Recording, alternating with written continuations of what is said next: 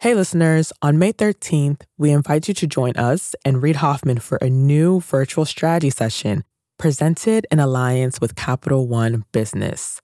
You'll hear insights from fellow entrepreneurs about how to be at the forefront of leading change with AI. So, go to mastersofscale.com AI strategy right now to register for free. Again, that's mastersofscale.com AI strategy. Looking forward to seeing you there. It was a terrifying experience for me just because, you know, deep down you knew inside you're a little bit of a fake and uh, didn't quite belong there, but you had to make it work. That's Boyd Martin, Olympic horse rider, recounting his first experience in horse breaking. Two decades ago, he traveled to Japan to an elite horse training camp. There was just one small problem. Although Boyd had grown up with horses, he had zero experience when it came to the specialized and highly dangerous art of horse breaking. A friend had roped him into the gig. I said, Look, I, I'd love to go, but I have no idea what I'm doing. And they obviously want an expert. And he said, No, no, no, no, no, no. Don't worry about a thing. Just take the job. You'd really help me out. So I, I took a deep breath and uh, I said, I'll do it. Boyd's bravado faded when he arrived in Japan. I was nervous as hell. There was a lot of other experts that had come to see this master horse trainer, horse breaker from Australia, and inside I was I was shaking. I couldn't believe it. And I honestly was about to come clean and, and tell them that I really didn't know what I was doing. But Boyd didn't let on. Instead, he led the first horse into a pen. His every move was under scrutiny from a crowd of people who were paying top dollar, or rather, top yen, for this expert trainer from a faraway land. I tried to block out everything in that moment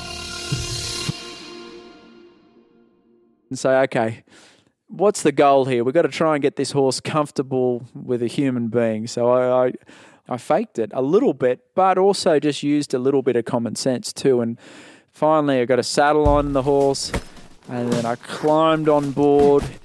Inside, I wanted to yell out and cheer. I was thinking to myself, "Holy crap! I'm I'm actually sitting on a horse that's never been sat on before." Holy crap! Is a refrain Boyd found himself repeating less and less over that two month period in Japan. He broke in that first horse and another and another. I successfully broke in about 48 horses and they all went to auction and they all sold very, very well. Thank God, because, you know, if it didn't work out, it would have been a, just an absolute disaster on every level. It was a real good example of trying to figure something out under pressure in the moment.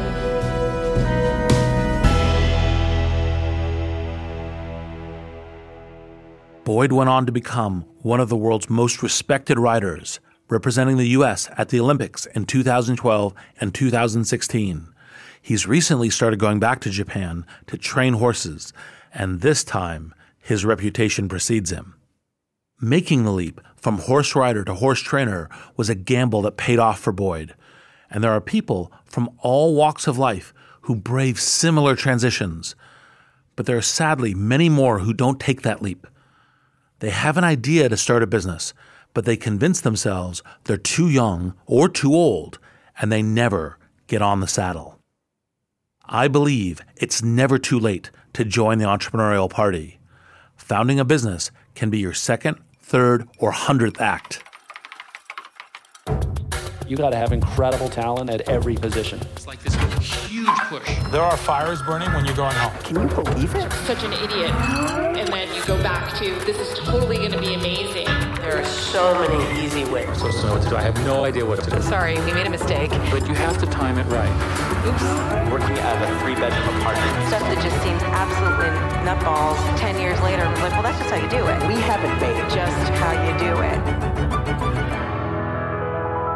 This is Masters of Scale. We'll start the show in a moment after a word from our premier brand partner, Capital One Business. I woke up in the middle of the night because I had this nightmare that we were front page news that we've done the stupidest mistake of our life by making this pivot. That's Aparna Saran, Chief Marketing Officer for Capital One Business, and she's recalling a moment from her previous position at Capital One when she was heading up a team designing a new business card. We had just made the decision to go all in and sunset the prior version of the product, which was honestly the cash cow for our business. When we made that decision within a senior leadership meeting, as someone who had been on the journey to build this out for five plus years, it was really exciting. But by the time the weekend hit, I started to feel the responsibility and the pressure. We are taking this big bet on something that I've built. Perhaps you've been there. You've made a pivotal decision, and then panic sets in. How would Aparna calm her butterflies and steer her team through this pivot? We'll find out later in the show. It's all part of the Refocus Playbook, a special series where Capital One Business highlights stories of business owners and leaders using one of Reid's theories of entrepreneurship. Today's Playbook Insight have multiple Plan Bs.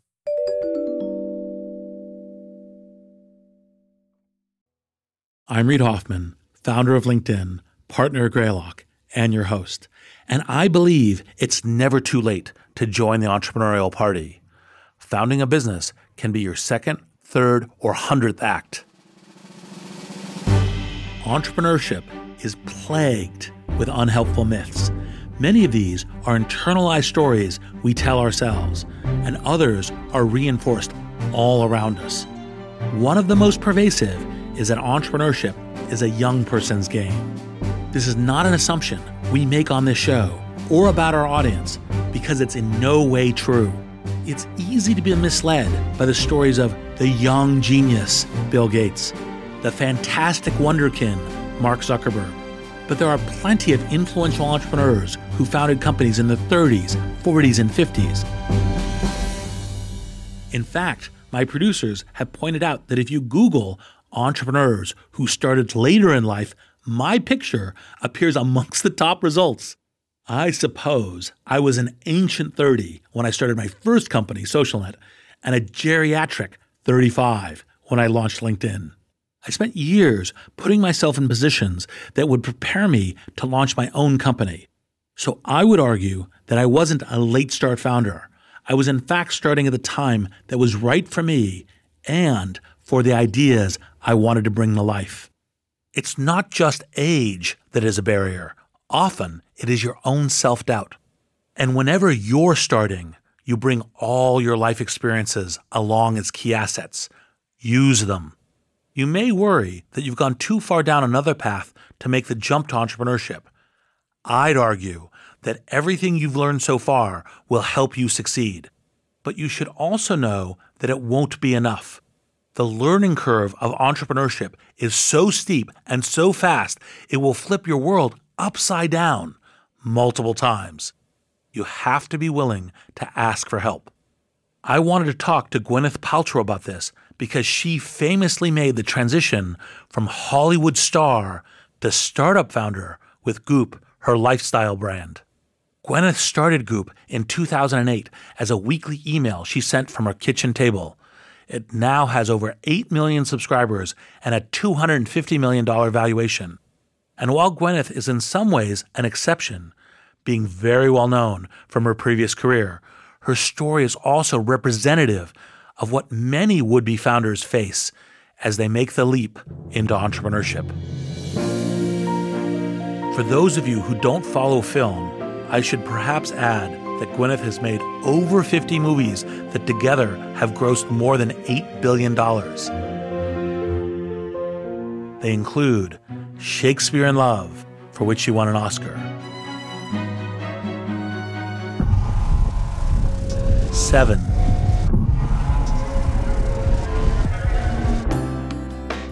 sliding doors.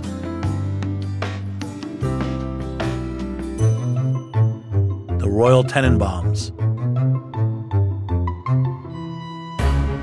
And seven Marvel films, including The Avengers.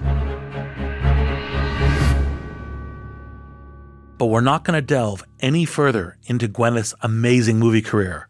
Instead, we're going to focus on how she made the entrepreneurial leap, not just as a celebrity figurehead, but as the founder building the business model from the ground up. As we make our way through Gwyneth's story, I'm going to share seven key steps that everyone should follow when entrepreneurship is your second act. Why seven? Well, it's an homage to her movie, of course. And step one for the hesitant would be founder don't wait for permission. Just start. Own your idea and your right to pursue it. Gwyneth's transformation from movie star to business founder seemed like a sharp left turn to many, but actually, it had been a long time coming. I loved business and I was always fascinated by it. And I remember reading like Barbarians at the Gate when it came out and just being like, this is incredible. This is like gaming, but you know, with real people in real life. Barbarians at the Gate is the classic business case study of the leveraged buyout of U.S. conglomerate RJR Nabisco.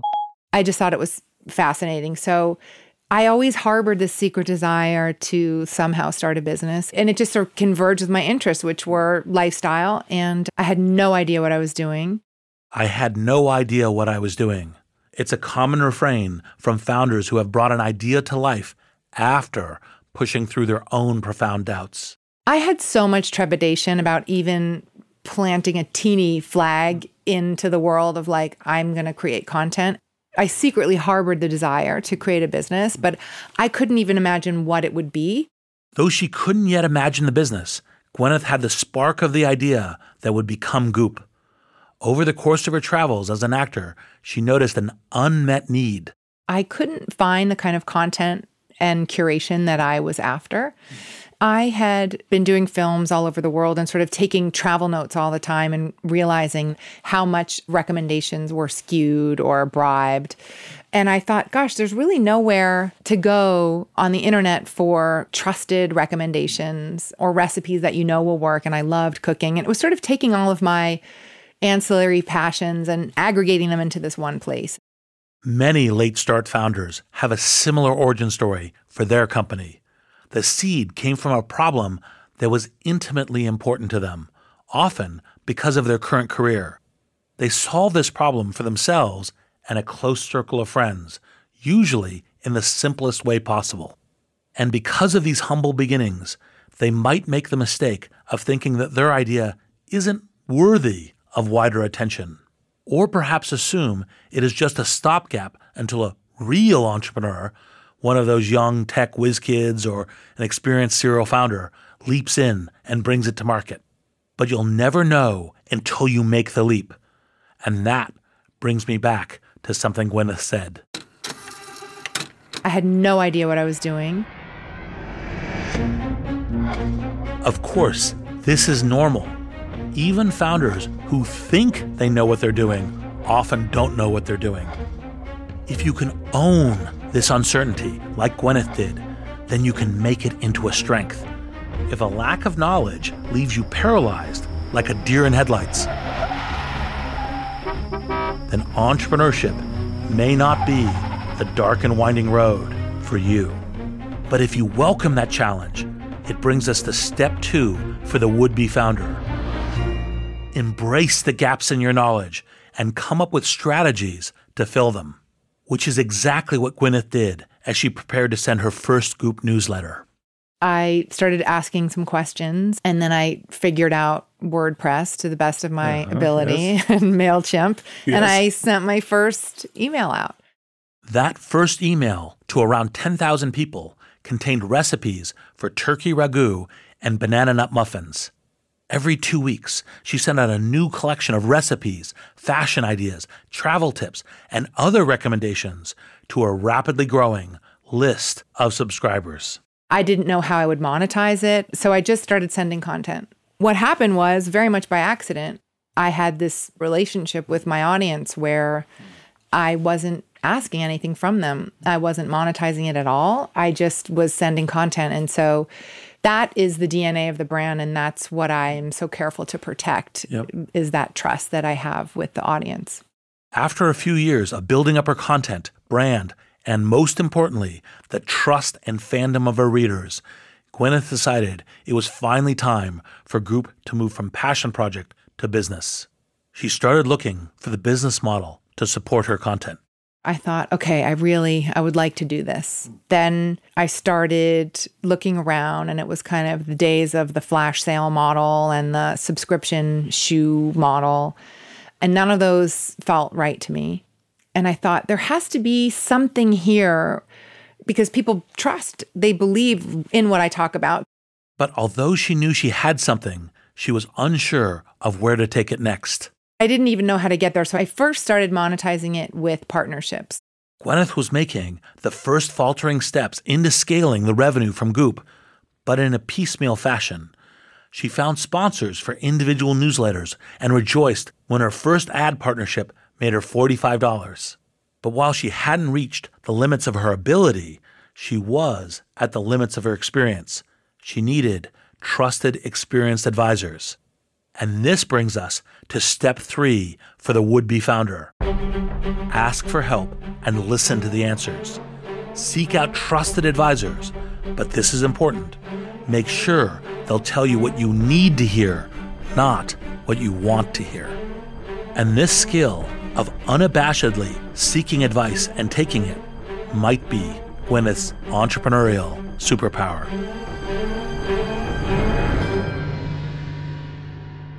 For me, my mentors have been everything. And what I tried to identify was a group of different mentors. When I looked at Brian Chesky and I thought, my God, like, how did he change everybody's mind and change everybody's behavior? Like, what a gargantuan task. Like, I have to call this guy. And luckily, he took my call. Oh, Brian's awesome. He's been just incredibly helpful. And the things that he says are so impactful. Simply having the courage to reach out to people for advice is not enough. You need to know who you want to talk to and why.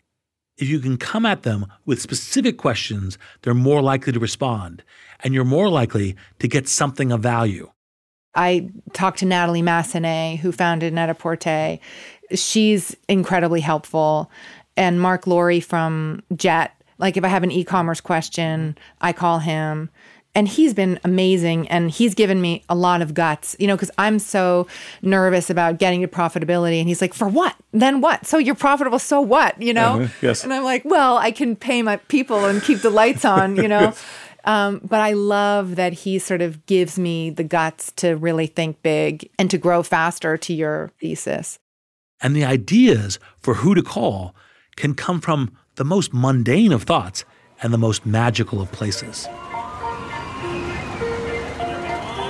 I was at Disneyland with my kids a few years ago, and I was walking around the park and buying those expensive Minnie Mouse ears, and I was thinking, like, what? I wonder what the margin on these ears is, you know?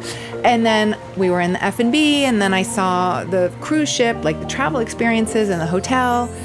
I realized, God, like all this is coming out of content. This is what I'm trying to do. So I said, I wonder if I could get Bob Iger on the phone. And he's also been very generous with his you know, when I can squeeze him for an yes. hour or 15 yep. minutes here yep. and there.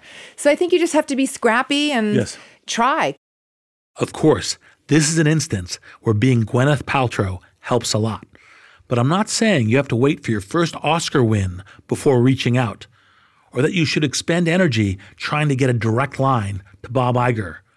Rather, the lesson here is be scrappy in building your network.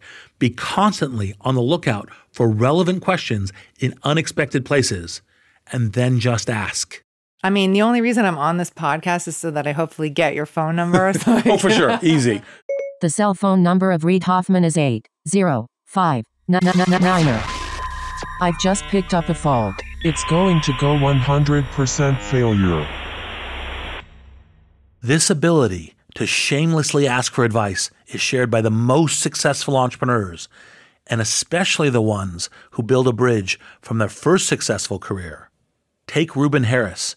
Ruben made the transition from professional cellist to investment banker to co founder and CEO of Career Karma, an app that helps other career changers find advice and mentors.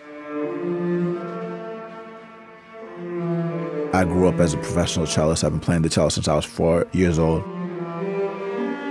And when I graduated, I just wanted to be the best musician in the world. And my cello teacher told me that if you want to be the best musician in the world, you need to master business because a lot of artists don't focus on business.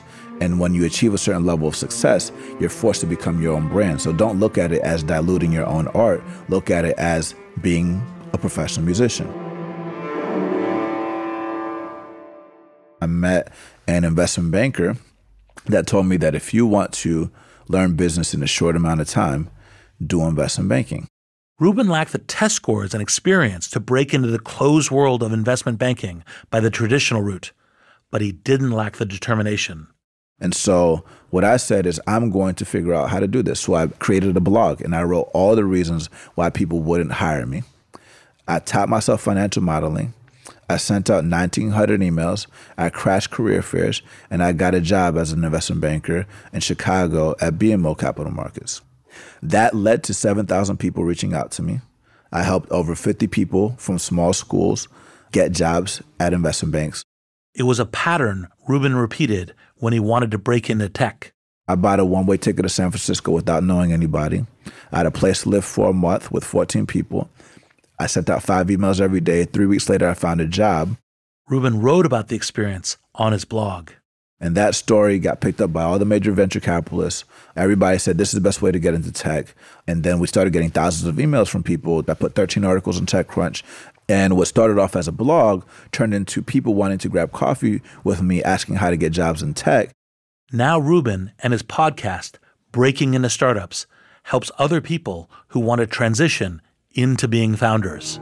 I featured a high school dropout that said Slack as a senior engineer. I featured people that were formerly incarcerated. I featured single parents. I featured a 50 year old that quit his job to work with people that were 20. And I think the more people learn how to tell their own stories, the more we're going to get more people to believe in themselves when they see that it's possible. And that helps with the imposter syndrome. So if you have a compelling story, complete strangers will go out of their way to help you. By reaching out and asking people questions, you're not just helping yourself, you're helping to strengthen other people's networks. This is one of the reasons I built LinkedIn to connect people around ideas and build self reinforcing networks that scale relationships and expertise. It's also why I do this podcast, a podcast that is supported by an amazing sponsor who would love to get in a word at this point. After the ad break, we'll hear from Gwyneth on how she used the network she built to bring Goop into the world of VC funding and beyond.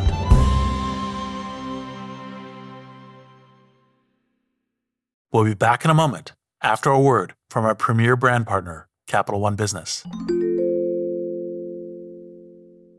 There was panic that set in that night because I didn't want to let people down. We're back with Aparna Saran of Capital One Business. She was recalling the time she woke up in a cold sweat, terrified that the new product she had been working on might fail. So the next morning, she sat down and wrote an email. It was Sunday morning, and I said, you know what? I'm going to just like share this with my peers. It was very emotional. It was like sort of a cry for help. Aparna realized that if the new product didn't take off, she needed a plan B, preferably multiple plan Bs. I'm inviting them to be the thought partners so that we are mitigating as much risk as possible and we have contingency plans in place as we make this move. You write something like this and your heart is pounding, should I send this? It was a super vulnerable moment for me. But then I was like, I'm going to just send this. Like, what's the worst that'll happen? It can't be worse than being on the front page of the newspaper. So she held her breath and hit send. What happened next would surprise even her. We'll hear about that later in the show. It's all part of Capital One Business's Spotlight on Business Leaders, following Reid's Refocus Playbook.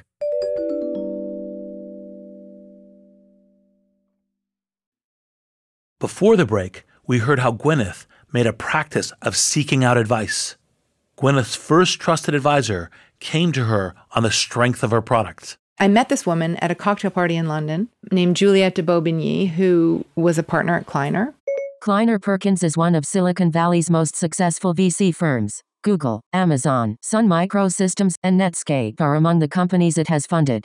She said, Oh, I really like what you're doing, and what are you going to do with it?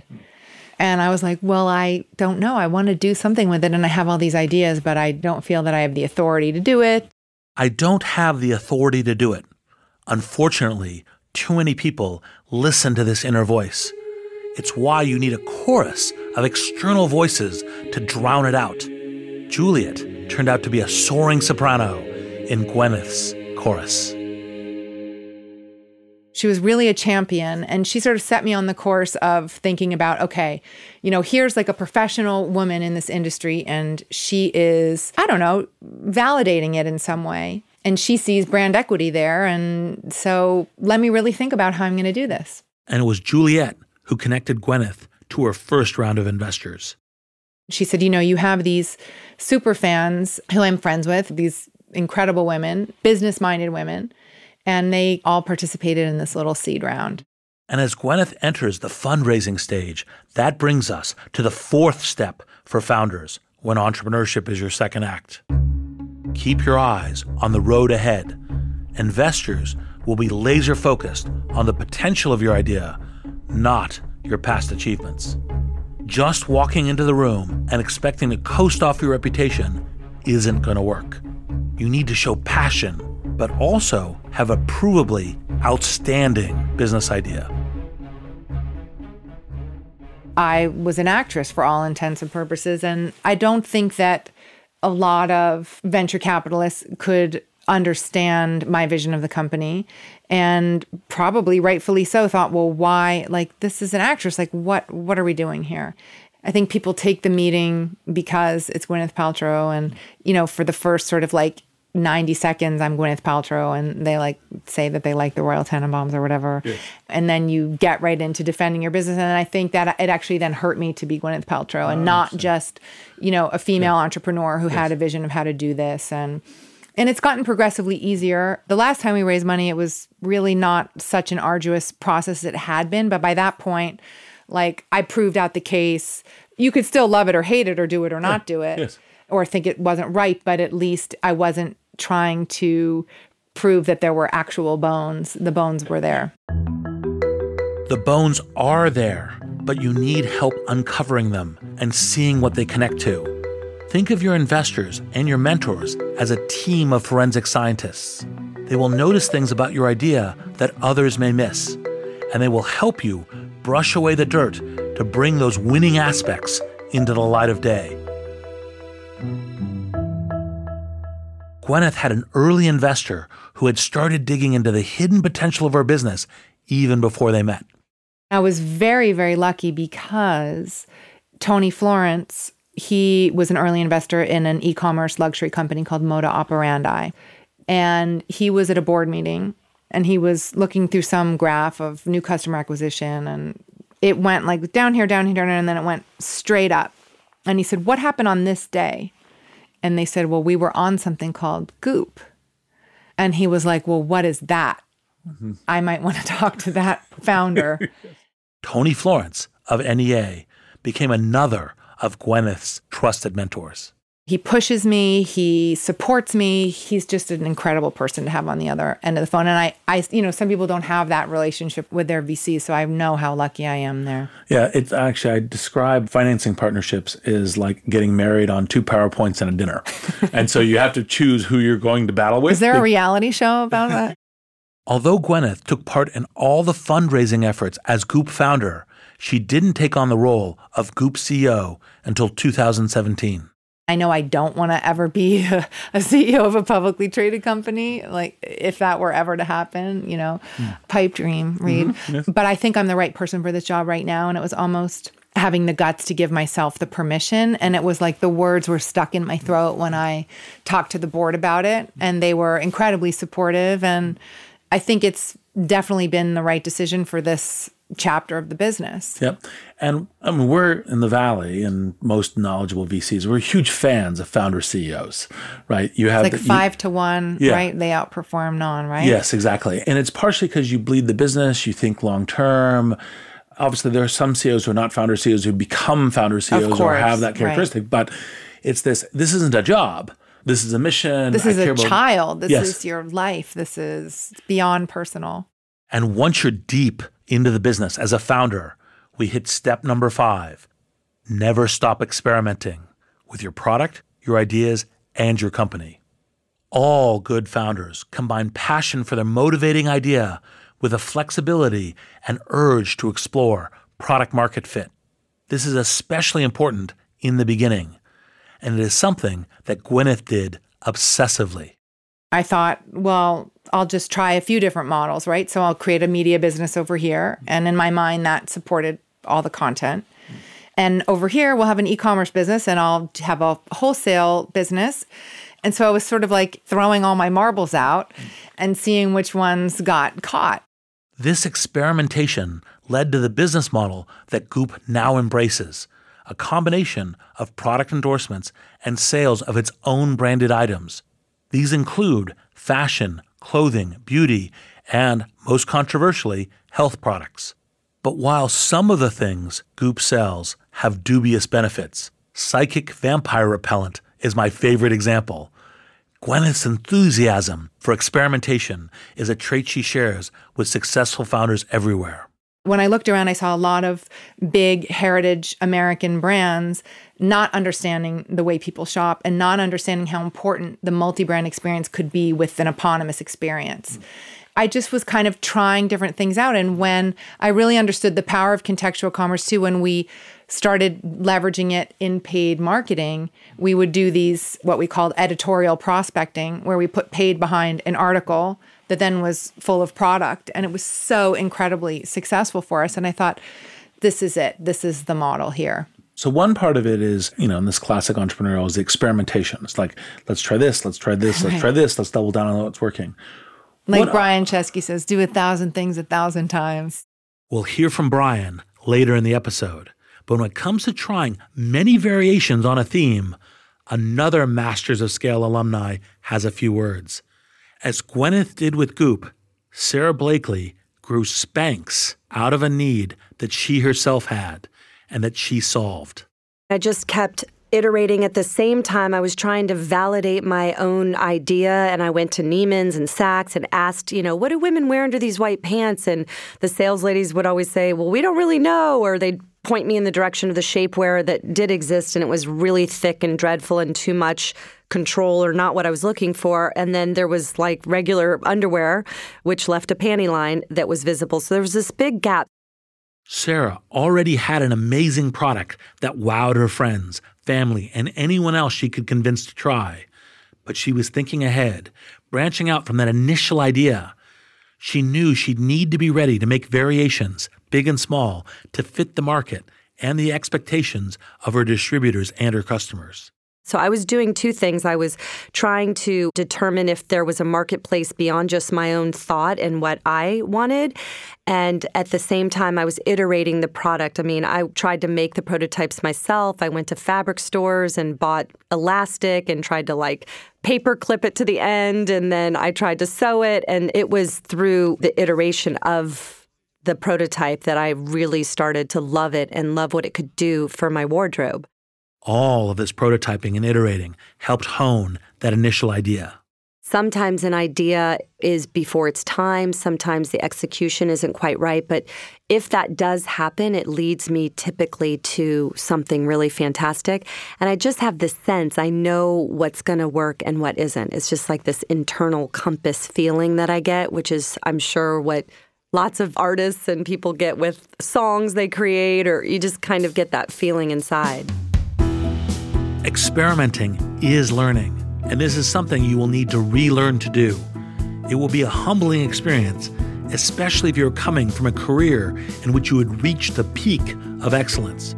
This brings me to step six when entrepreneurship is your second act. Be an infinite learner, but accept you can't master everything.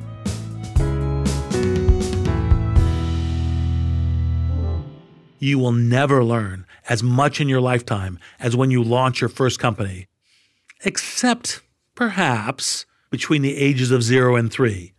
And even then, you'll never learn enough. This is easy for new founders to forget, especially if they are also suffering from imposter syndrome and want to prove themselves. And it can be an especially big transition if you're coming to entrepreneurship a little later on. I think I just had complete imposter syndrome and mm. thought there's too much to learn. I could never possibly do the job. And at a certain point, I had to say to myself, you don't have to know everything. The feeling became even greater when Gwyneth took on the CEO role. I remember once I took the CEO job, I was up until two o'clock in the morning one night doing this deep dive on this risk pooling, which is an inventory management theory. And I was like, okay, this is now crazy. Like, I can't, first of all, I'm never going to fully understand this. And second of all, this is not the best use of my time. I understand enough. I have a cursory understanding of this now, and I get it. But it's going to be about can I attract the right people to help me do this? And can I articulate my vision in a way that other people can understand and then execute on? And can I build that family, as you call it in your book, in those early stages? You don't need to know everything but you do need to be aware of what you do know and what you don't know, and be ready to fill those gaps when you need to. But you also can't afford to blindly delegate tasks. Getting this balance right is one of the most important things on the learning curve of any entrepreneur. And for someone starting out later who may be set in their ways, it can be one of the most tricky to master, far more so than figures and inventories. In this respect, the key thing that I had to learn was that if somebody came and said, like, I really know how to do this and don't worry about it, that was always a, a mistake. Just because someone is an expert in a field doesn't mean they'll be a right fit for your product, your company culture, or your vision. An expert in sorting through the noise of what would be nice to know and getting to the core of what you need to know is Brian Chesky of Airbnb. There's like literally a thousand things to know to start a company, but maybe there's only two things you need to know how to do build a product people love and hire amazing people. What else is there to running a company in those two single ideas? And so I would spend more time on making an amazing product, hiring amazing people, and I'd spend less time on worrying about incremental ideas of traction, on raising money, on all this other kind of stuff.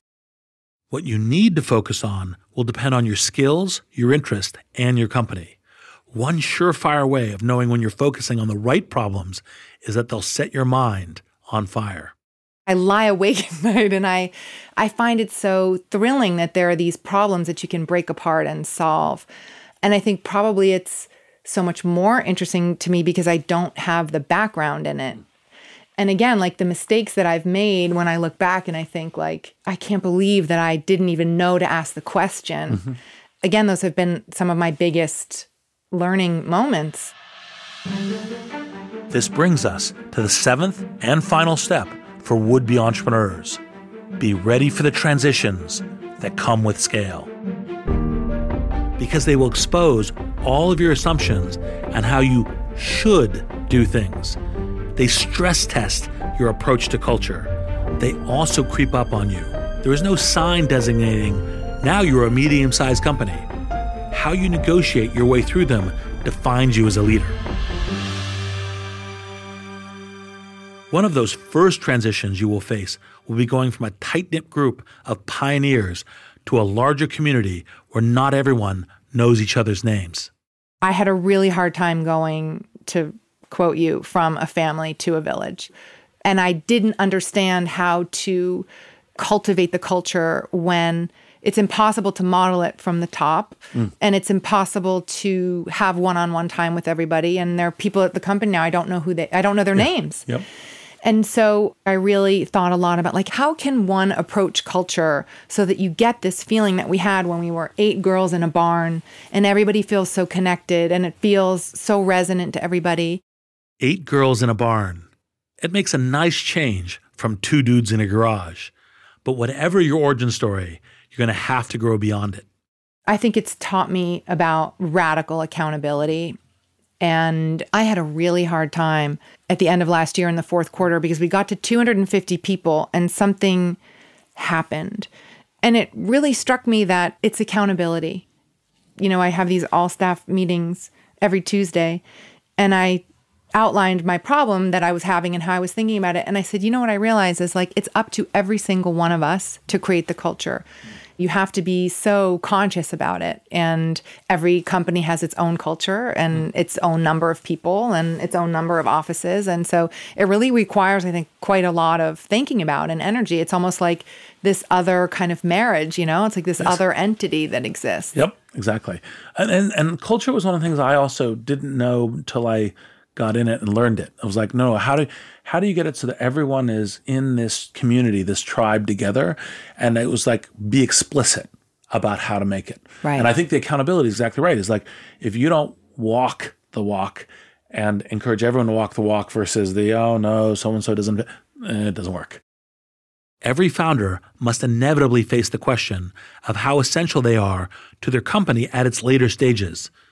It's one Gwyneth has been asking for a while, especially as the Goop brand is so bound up with her. We test all the time. Do we need me for this or we don't need me for this? You know, I think we've come to understand certain things. Like if we're going to go into a new market, then I need to be the one to go into the new market and explain who we are, what we are, what we do. But actually, there are a number of ways in which the brand can scale without me and does scale without me. Every founder has their own approach when it comes to scaling beyond their initial team. For Gwyneth, it was accountability. For me, I took a strategic approach at SocialNet, the first company I founded. I spoke about it to the producers of the show when I took the guest role earlier this season. It was both a little idiot savant and a little whatever the idiot stupid. now, at the time when I was doing SocialNet, I was just going, okay, well, what's the set of roles in a consumer internet software company?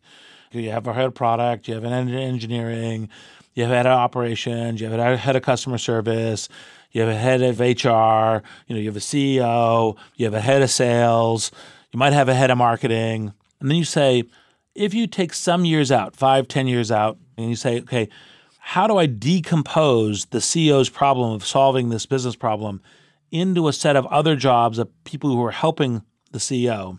What does the shape of that long term problem look like? And that's actually how you get to what an org chart should be. And then you said, okay, well, how many of these combine into one job, two jobs? Will you be able to get someone who has the skills of that job? Some of the stuff that I was learning that was different was, well, you don't just kind of go, okay, here's the whole org we need. It's like, well, okay, here's what the first six people look like. Here's what the first nine people look like. Here's what the next 12 people look like. right? And that's part of the reason why you start with generalists and move to specialists. Later, you're going to hire someone who's a specialist, but you start with a generalist who's just kind of filling in. And what does that mean in terms of the people that you need in order to be doing it? And how do you interview those people and all the rest? The way to keep that continuity of the founder is the culture. It could carry on without me completely. In certain product launches, when we have a really good story to tell, it works without me. What I've come to understand is I'm helpful for the launch of something. The product that we make is great and the efficacy is always great, so it gets traction and then we're off to the races. And I really do believe that as time goes on, the brand more and more has its own legs. And of course, it's my hope that it will be much bigger than I ever was. When you come to entrepreneurship later in your career, you're almost always risking something above and beyond those who start out earlier. You're risking your reputation, your current position, even your sense of self worth. Recognize that you are always going to be the one who is most passionate about your idea. And if you're in a position to commit yourself wholly to it, then you are the best person to make it happen. I'm Reid Hoffman. Thank you for listening.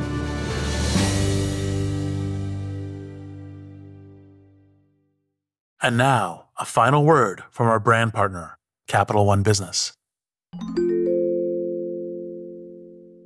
Throughout the day, text messages and emails kept pouring in. Whatever you need, just let us know.